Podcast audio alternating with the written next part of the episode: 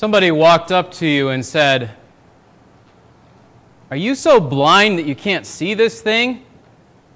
Or somebody else walked up to you later and said, Do you even hear what I'm saying to you? Do you even listen? Are you deaf? Uh, we would tend to get a little defensive if that was somebody's tone toward us, right? If somebody kept reminding us of things that we had done in the past, for the same reason, we would tend to be a little bit defensive. And yet, in this passage, God basically says to the people of Israel, In your idolatry and your foolishness, you've been blind and deaf. Before I redeemed you, here are the ways that you sinned over and over again stubbornly. And yet, I have redeemed you and I will help you. So last week we looked at Isaiah, or the last time we looked at Isaiah, rather two weeks ago, we saw from chapters 40 to 42 that we should glorify the true God because idols are nothing. And so we continue in this section of Isaiah 40 through 48, uh, the middle part now. And I think in this section we see this God redeems you to witness against your former idols. God redeems you to witness against your former idols. We see here in chapter 42, which we didn't read, but continuing from where we left off previously. In chapter 42, uh, God redeems those who are spiritually blind and deaf. We start out here I have kept silent for a long time, I have kept still and restrained myself.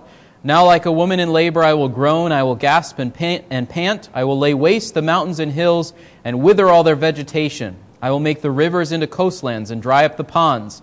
I will lead the blind by a way they do not know. In paths they do not know, I will guide them. I will make darkness into light before them, and rugged places into plains. These are the things I will do, and I will not leave them undone. They will be turned back and be put utterly to shame, who trust in idols, who say to molten images, You are our gods. So, the first part of God redeeming the spiritually blind and deaf is that he rises in might on behalf of his people. He waited. For a long time, he waited, verse 14, but it says, Now he will arise. He waited, but now he will labor. Like a, a woman who's giving birth to a child, the time has come for what is going to be accomplished to be accomplished. And then there's this idea that God is going to bend creation itself to his will to gather his people as he guides them. Laying waste the mountains and hills and, and withering their vegetation, making rivers into coastlands, drying up the ponds, basically making a path through what was a river or a pond or a sea for his people to be gathered, leading those who were blind with light, leading those who needed help, giving them the help that they need. And in contrast, he says, the end verse 17, those who continue and persist in idolatry will be put to shame. So God rises in might for his people as he redeems the spiritually blind and deaf. But God also calls his people from their miserable state as he redeems the spiritually blind and deaf. Hear, you deaf, and look, you blind, that you may see. Who is blind but my servant, or so deaf as my messenger whom I send? Who is so blind as that he is at peace with me, or so blind as the servant of the Lord? You've seen many things, but you don't observe them. Your ears are open, but none hears. The Lord was pleased for his righteousness' sake to make the law great and glorious, but this is a people plundered and despoiled, all of them trapped in caves, hidden away in prisons. They've become a prey with none to deliver them, and a spoil with none to say, Give them back. So he's calling to them and saying, You who are deaf, hear. You who are blind, see. And then he speaks ironically, Who so deaf and blind is my servant, my messenger, whom I've sent? You are supposed to have been the light to the nations. And you saw my glory. You saw the miracles as I led you through the Red Sea, and as I delivered you from Pharaoh's armies, and I gave you victory over the people of Canaan. And then you worshiped those same gods of the Canaanites and you became as blind and deaf as them. God made his law great and glorious. Here's the, here's the way, walk in it. But you, you're a people who are plundered and trapped and hidden and prey and spoil because of your idolatry. So God calls his people as he redeems them out of this miserable state of decay and captivity and all of these things that they quite honestly put themselves in because they rejected God's law, which is great and glorious, and went their own way. And then the last little section here of chapter 42, God vindicates his former judgment against his people. So he redeems spiritually blind and deaf as he rises in might and calls them from their miserable state. But he also says, But I was right to have put you in that state of oppression and judgment. Verse 23 Who among you will give ear to this? Who will give heed and listen hereafter? Pay attention.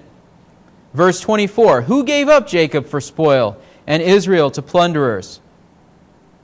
Why are you in this state? Because of God.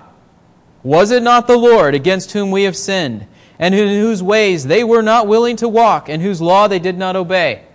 Israel, why are you in captivity? Because you sinned against your God. Now, when we think about sin, we want to make excuses for it.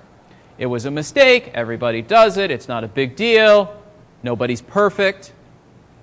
But in this passage, God calls the people of Israel to clearly acknowledge the reason you are miserable and exiled and driven out of your homes is because God gave you his law and you said, no, we're going to worship idols instead.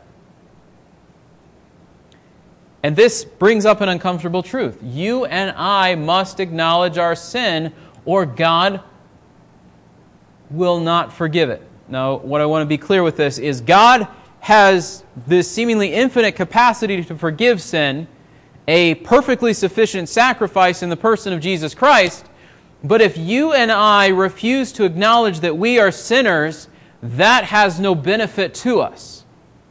If we say, I'm a pretty good person and, and I can go my own way and life will pretty much be okay most of the time, and I don't really need God, God's mercy and forgiveness and grace are not available to us. Because, as we've seen all throughout the book of Isaiah, God humbles the proud and exalts the humbled. God gives mercy to those who are aware that they need mercy, and grace to those who ask for His grace, and to those who stubbornly persist in their idolatry. God, for long stretches of time, lets them go their own way, as we see with the people of Israel. And so, if we are going to take advantage and receive the blessing and benefit of God's amazing grace, we have to humble ourselves to the point of being willing to ask for it. And part of asking for God's grace is acknowledging that we're sinners. Not sinners like we make mistakes here and there like everybody else does, but sinners as in God has said this is the right way, and we've said, no, I'm going to do this instead. God has said, worship me, and we've said, no, I'm going to worship myself or something I've made or something people can give me. Until we acknowledge that kind of sin, we cannot receive God's grace in the way that we need it. And so the people of Israel were broken and cast out and exiled and had to come to a point when this question is asked Who gave you up to captivity? God did. Why did it happen? Because of sin.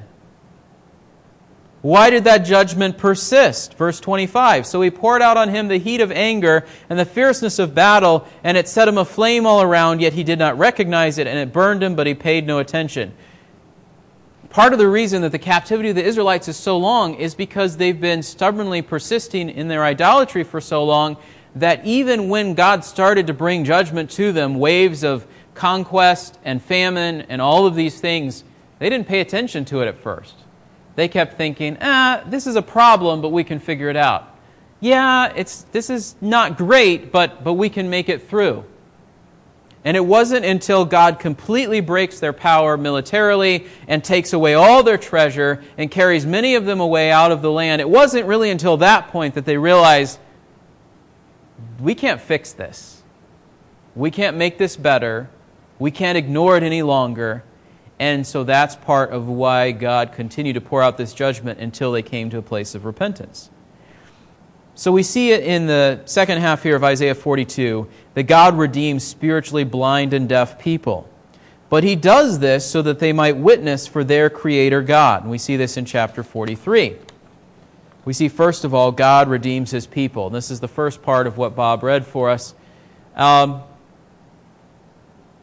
Notice the names of God in verse 1 the Lord, your Creator, He who formed you. verse 3 the Lord your God, the Holy One of Israel, your Savior. And then in verse uh, 12, I am the Lord and I am God. Verse 14, Thus says the Lord, your Redeemer, the Holy One of Israel.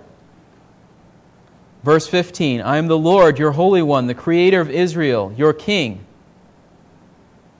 And he repeats these names and other ones as well as he comes down into chapter 44. God is their God. God is the one who made and redeems his people in verse 1. The Lord, your Creator, He who formed you, I have redeemed you. I have called you by name, you are mine. We don't always acknowledge the reality of belonging to God in the way that's described in verse 1. I was talking with someone recently about Ephesians 1 1, and the same is true for a lot of Paul's letters. He starts out and he identifies himself as an apostle, but an apostle of Jesus Christ. And, you know, sometimes we call ourselves Christians, right? But we don't necessarily always want to be closely associated with the name of Christ, the name of God. And yet, here, God holds this out as a good thing. I have called you by name. You are mine. You belong to me. You are my people. And I'm not saying that we're the people of Israel, but I'm saying the parallel is this. As God identified the people of Israel as his own, God has identified the church as his own, and we ought to, in response, acknowledge that we are belong to Him and with Him and are associated with Him. God is with His people to protect them, verse 2, through waters, through rivers. Um, fire and flood are images of the disaster that God's people face. Sometimes they're literal, actual things. Sometimes they're reminders of things, like them actually going through the Red Sea or there being fire that was coming to um, uh, uh, attack them, but more often than not, they are pictures of the difficulties that God is going to bring them through. Now, when you think about walking through a flood, I don't mean like a creek that's like six inches deep, I mean a flood, right? So when my great grandfather was down in Georgia in 94, there was a dam burst upriver from where he was, and there ended up being six feet of water flooding into his house. Now, when he was leaving, it was up to the floorboards on his truck, and he was having to drive through that. You get out and try to, try to walk through that amount of water when it's rushing down, when a dam is broken. That's one kind of flood, right? But there are floods that are much worse than that when tsunamis hit the coastline and it's just a wall of water and yet, God is saying, in the midst of a flood, I am with you and I will protect you and I will help you. We start to see the picture of what he's talking about. If you think about a campfire, you're like, a campfire, okay, no big deal. It's contained, it's in the little ring, or even a bonfire if people are paying attention. It can also be contained. But we're not really talking about that sort of a picture. We're talking more like one of the forest fires that you see out west. You can't safely walk through it, right? But this is saying, with God's help and protection, Israel, from the fires and floods of life, I am with you, I will protect you, I will help you. I have redeemed you because I care for you. Verse 3 I'm the Lord your God, your Savior. I've given Egypt as your ransom, Cush and Sheba in your place. Now, in what sense has God given Egypt as their ransom? It's not, um, how do I put it? it's not a saving kind of thing in the sense that I think if we jump too quickly to the New Testament, we might look at it and say, well, he's saying, well, Egyptians are going to die in place of Israelites, and so that somehow accomplishes salvation. That's not really the picture here, but it's getting close to the picture, which is God put the people of Israel under captivity for a time under the nation of Babylon. And I think he's using this as a picture. I'm going to put the people of Egypt under captivity in your place and I'm going to deliver you from the captivity that you were experiencing. I think that's kind of the picture that we're getting at here. What is his reason for doing it? Because you're precious in my sight, you're honored, and I love you. I will put others in your place in exchange for your life. Uh, God's going to even gather them from the ends of the earth, from the east, from the west, from the north, from the south, from afar, from the ends of the earth, verses 5 and 6. And I think there's a picture in verse 7 everyone who's called by my name, whom I've created for my glory, whom I've formed, whom I have made. I think there's a glimpse here, based on what we've seen so far in Isaiah, that this doesn't just include captive Israel that's being restored to follow after God and to belong to Him as His people, but others as well. Uh, but even if you don't agree with that, it's very clear that God's going to gather His people, Israel, back from where they have been scattered. Building on this idea that God has redeemed his people is the sense that God calls Israel to be a witness about him. Why does God redeem his people? To be a witness about him.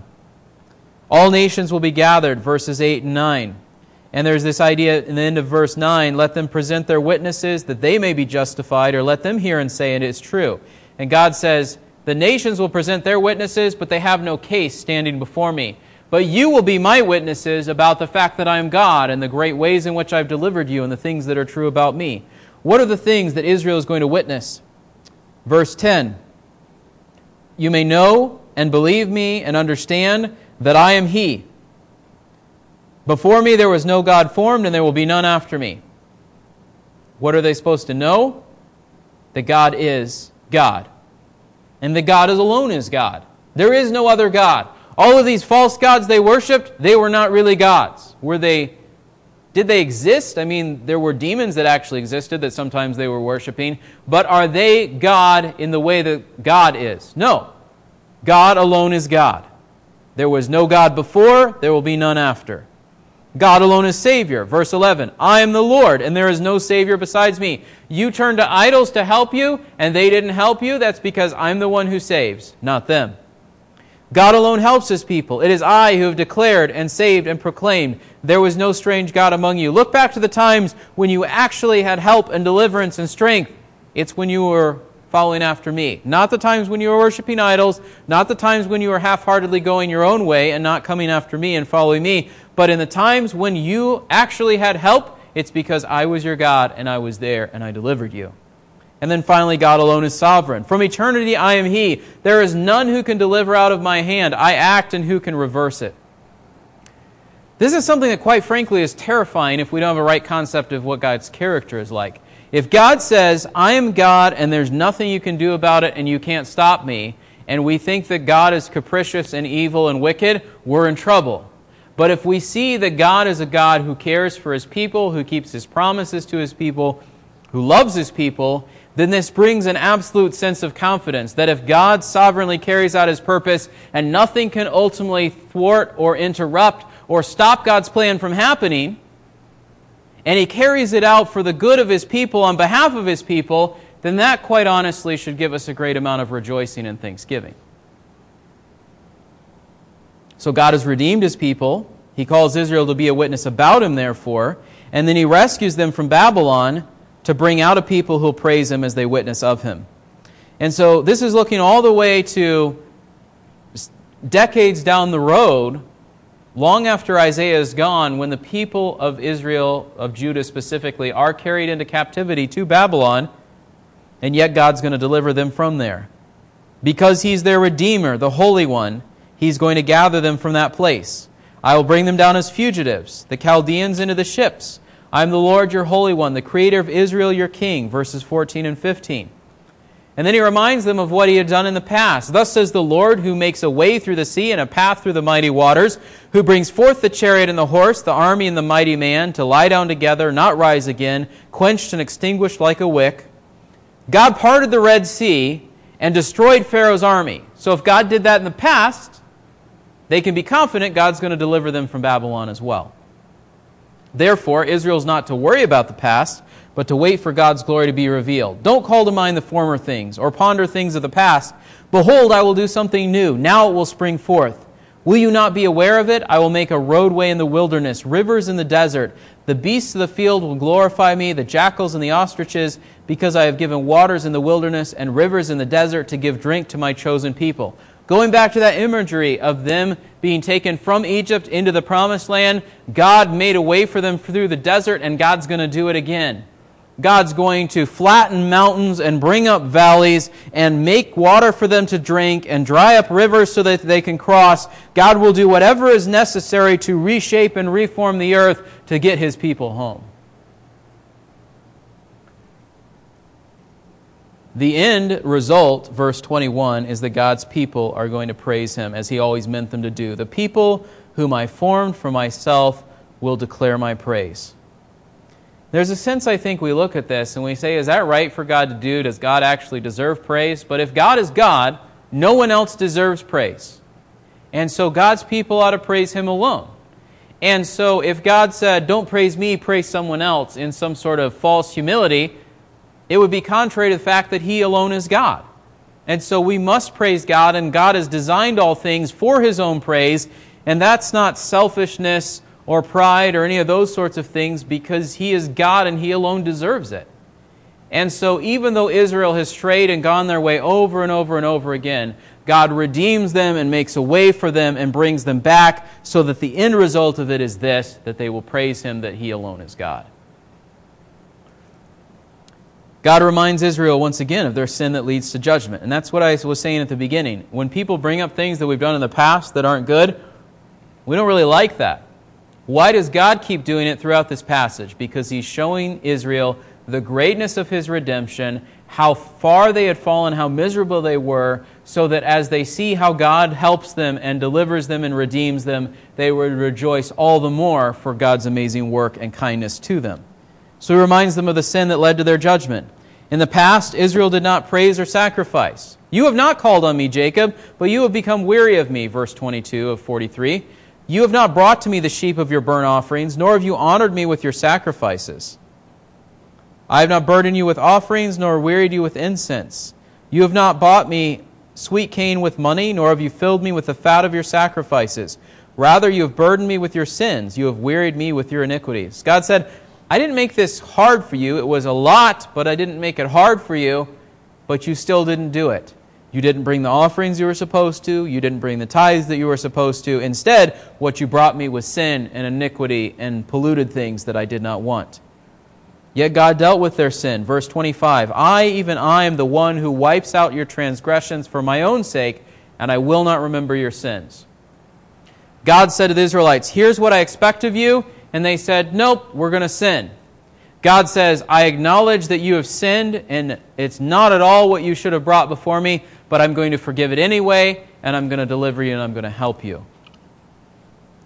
Notice he says, I will not remember your sins, which is not the same as forgetting. Sometimes we think forgiveness is forgetting.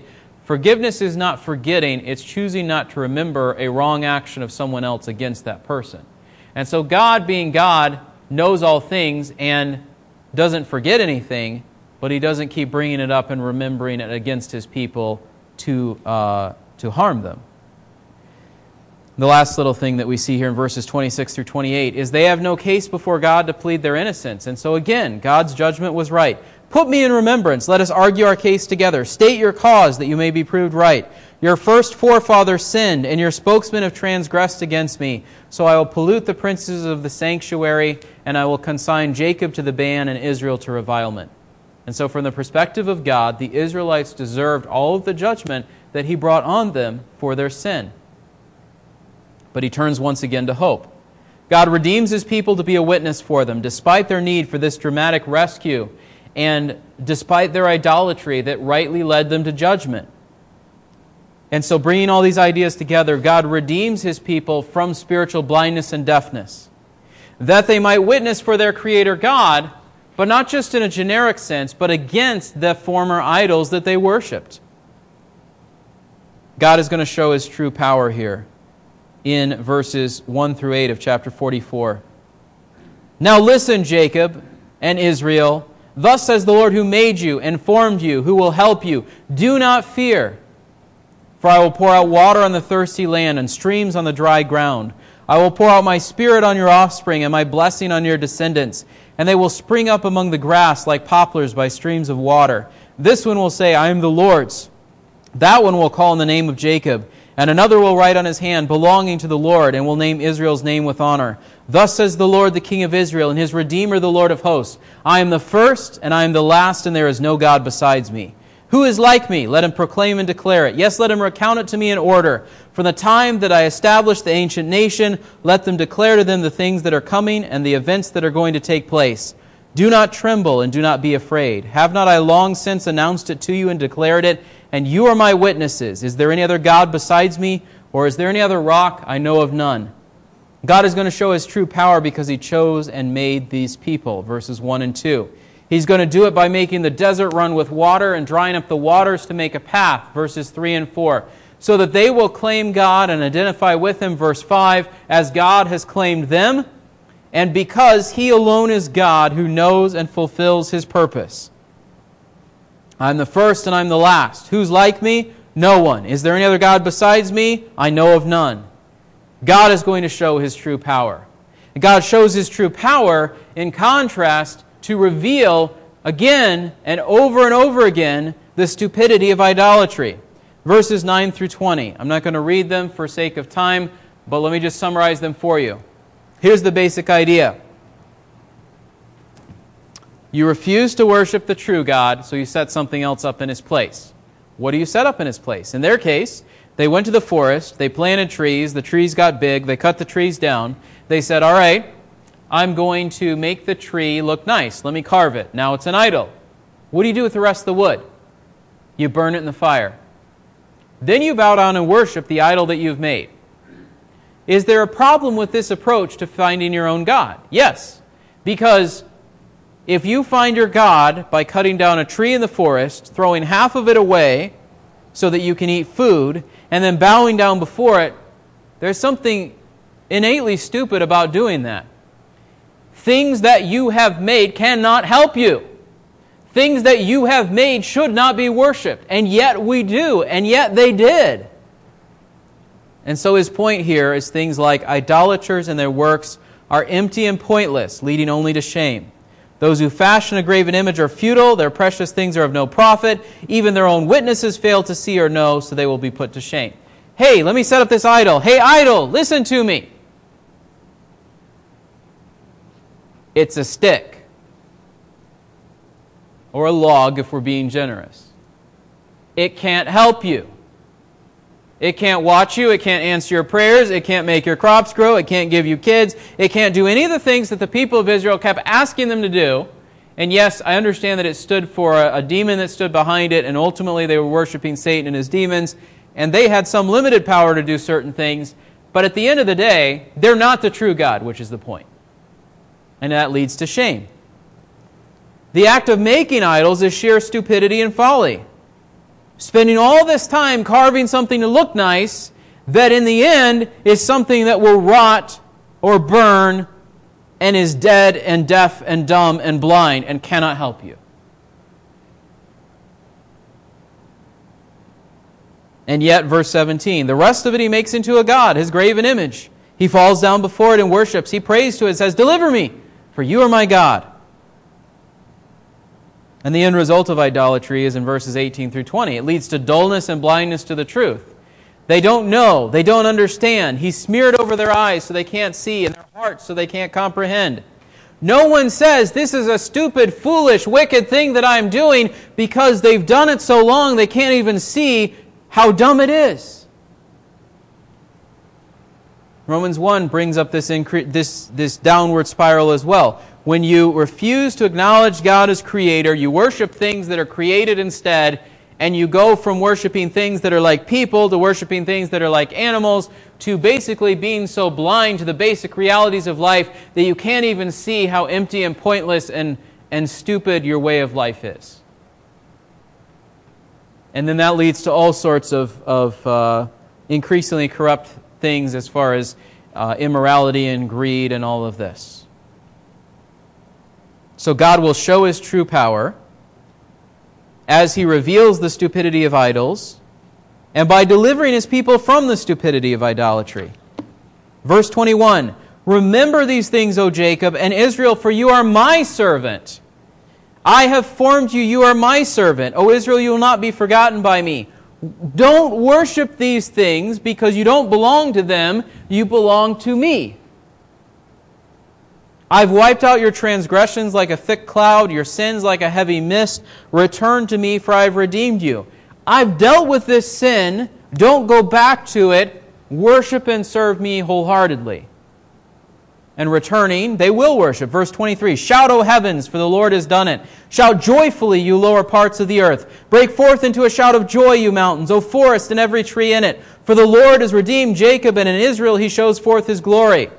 I've redeemed you from that. You belong to me. Don't go back there. Come here. Worship me. All of creation does it. You ought to be doing it too. And then these reminders at the end of chapter 44 that God alone is the true God.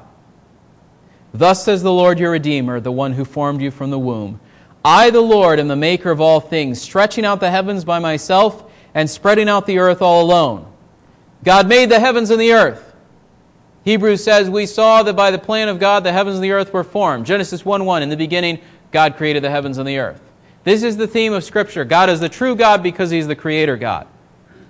God is also the true God because he causes the pride of man to fail. Verse 25. Causing the omens of boasters to fail, making fools out of diviners, causing wise men to draw back, turning their knowledge into foolishness. God is the true God because he keeps his word to establish his chosen people, confirming the word of his servant and performing the purpose of his messengers. It is I who says of Jerusalem, She shall be inhabited, and of the cities of Judah, they shall be built, and I will raise up her ruins again. He makes a path for them where there was none. It is I who say to the depth of the sea, Be dried up, and I will make your rivers dry. It is God who brings his people home. It is I who said, verse 28, of Cyrus, He is my shepherd, and he will perform all of my desire. He declares of Jerusalem, She shall be built. Of the temple, your foundation will be laid. So, to sum it all up, what is the point of these three chapters? Idolatry is stupid, you need to be delivered from it. If you belong to God, He will deliver you out of that idolatry. The right response is to praise God for His redemption and to witness of His power against your former idols.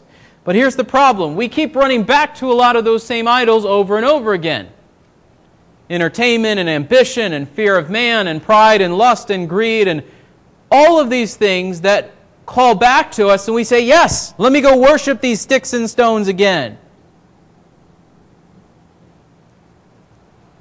God says, I'm the creator. I've made the heavens and the earth. I have helped you and I will help you. And I can reshape the very form of the earth to get you from where you are to where I want you to be. Why are you going back to these things that can't help you? The New Testament points this out as well. Uh, Peter says, You've re- been redeemed with the precious blood of Christ from your empty and futile former way of life, passed down to you as traditions from your forefathers.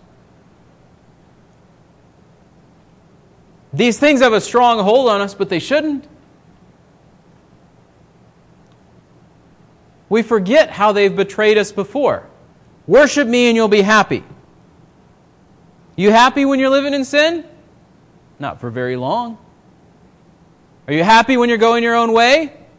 Not for very long. We can lie to ourselves and think we're happy, but really we confuse the noise and chaos of life around us with happiness. Being busy is not being happy. Being entertained is not being happy. Knowing God and having a relationship with Him, despite all of these things, is what brings us true and lasting joy and happiness. But we keep coming back here. Life is hard.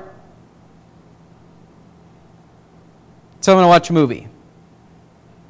Life is hard, so I'm going to listen to some music. Life is hard, so I'm going to spend time with my friends. Life is hard, so I'm going to try to ignore it with drinking or doing drugs or eating ice cream or whatever else we think is going to help us drown out the brokenness of the world.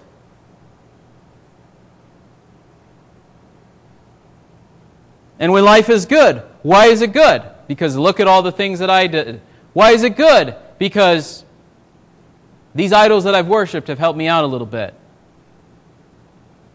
And God says no. Worshipping idols is stupid. Don't do it. Don't go back to it. You know what the two of the most disgusting and fascinating pictures of idolatry that are that you find in the Bible? the farm animal that goes back and wallows in its manure again right after it's had a bath, the pig or the cow or whatever. And then the dog that vomits and then goes and eats it again. So the next time that you are tempted to go back to some sin that you felt like God has delivered you from, ask yourself do I want to be a dog eating recycled vomit? Do I want to be a pig wallowing in the manure? And ultimately, those two pictures aren't enough to keep us from sin because we can rationalize it away in our minds. And so, quite honestly, maybe those aren't the places that we should turn, although they're appropriate pictures. Maybe the place that we need to turn is why am I worshiping a stick when I can worship the Creator? Why am I worshiping a car when I can worship the God who stretched out the stars? Why am I worshiping my own accomplishments when they are as nothing compared to the God who holds the waters of the world in his hand? Those are really probably the questions that we should be asking ourselves. And if you have made a profession of faith to turn from this to God, to turn away from idols, to serve God,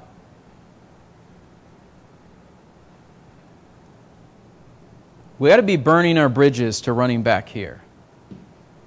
Whatever that looks like.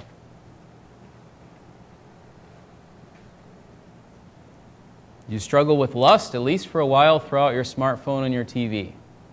You struggle with anger, drive the long way home if you have to for a while. You struggle with greed, unsubscribe from all those emails and magazines and everything else that keep coming in and saying, buy this, buy this, buy this, and you'll be happy.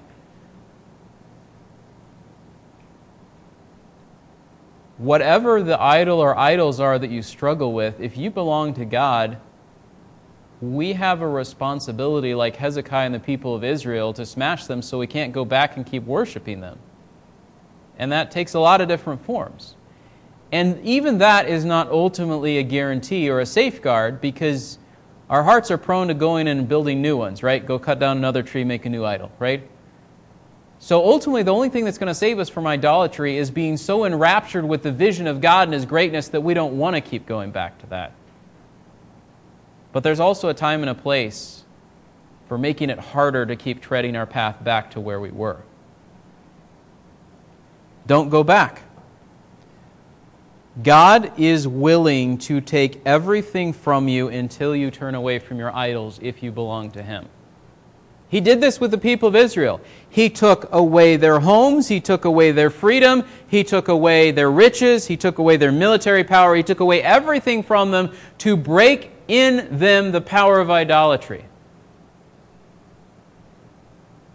And if God did that with the whole nation of Israel, why do we think that he wouldn't do it with us? If God's goal is Ephesians 2:10, we're created in Christ Jesus as his workmanship to do good works that we would walk in them, why do we think that God's not going to do whatever it takes to get that goal accomplished? I don't say that to say that God's a vindictive God. I'm just saying that He prioritizes your holiness and your praising Him above all of the things that you think of as goals for your life. So be devoted to God, be amazed by who He is, be a witness for Him against the idols that used to rule your heart and life. This is why God saves you. God redeems you to witness against your former idols. So let's do that this week. Let's pray.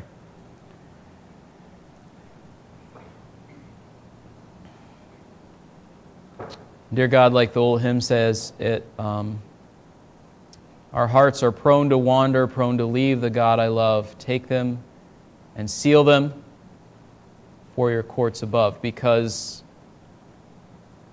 we need your grace to keep us from going back to the things that we have loved so much in our life that are things that you hate, that you say are abominations in your sight. Lord, help us to worship you and not anything or anyone else. Help us to serve you and be excited about serving you instead of finding our joy and our love in things and people around us. And that doesn't mean that we don't have anything, and it doesn't mean that we don't also love people, but those things must pale in comparison to our devotion to you and, and service to you. Lord, if there's anybody here today who doesn't know you as God, I pray that you would help whoever that is to turn from idols to you, to serve you, and to wait for Jesus to come back. Because that's the reason that you made us that's the calling that fills the emptiness and the void in our souls that all of us experience the more that we're honest and the older that we get. Apart from you, we have nothing of what we need, and in you, you freely give us all things. And so, Lord, may we turn to you and serve you and follow you. I pray these things in Christ's name. Amen.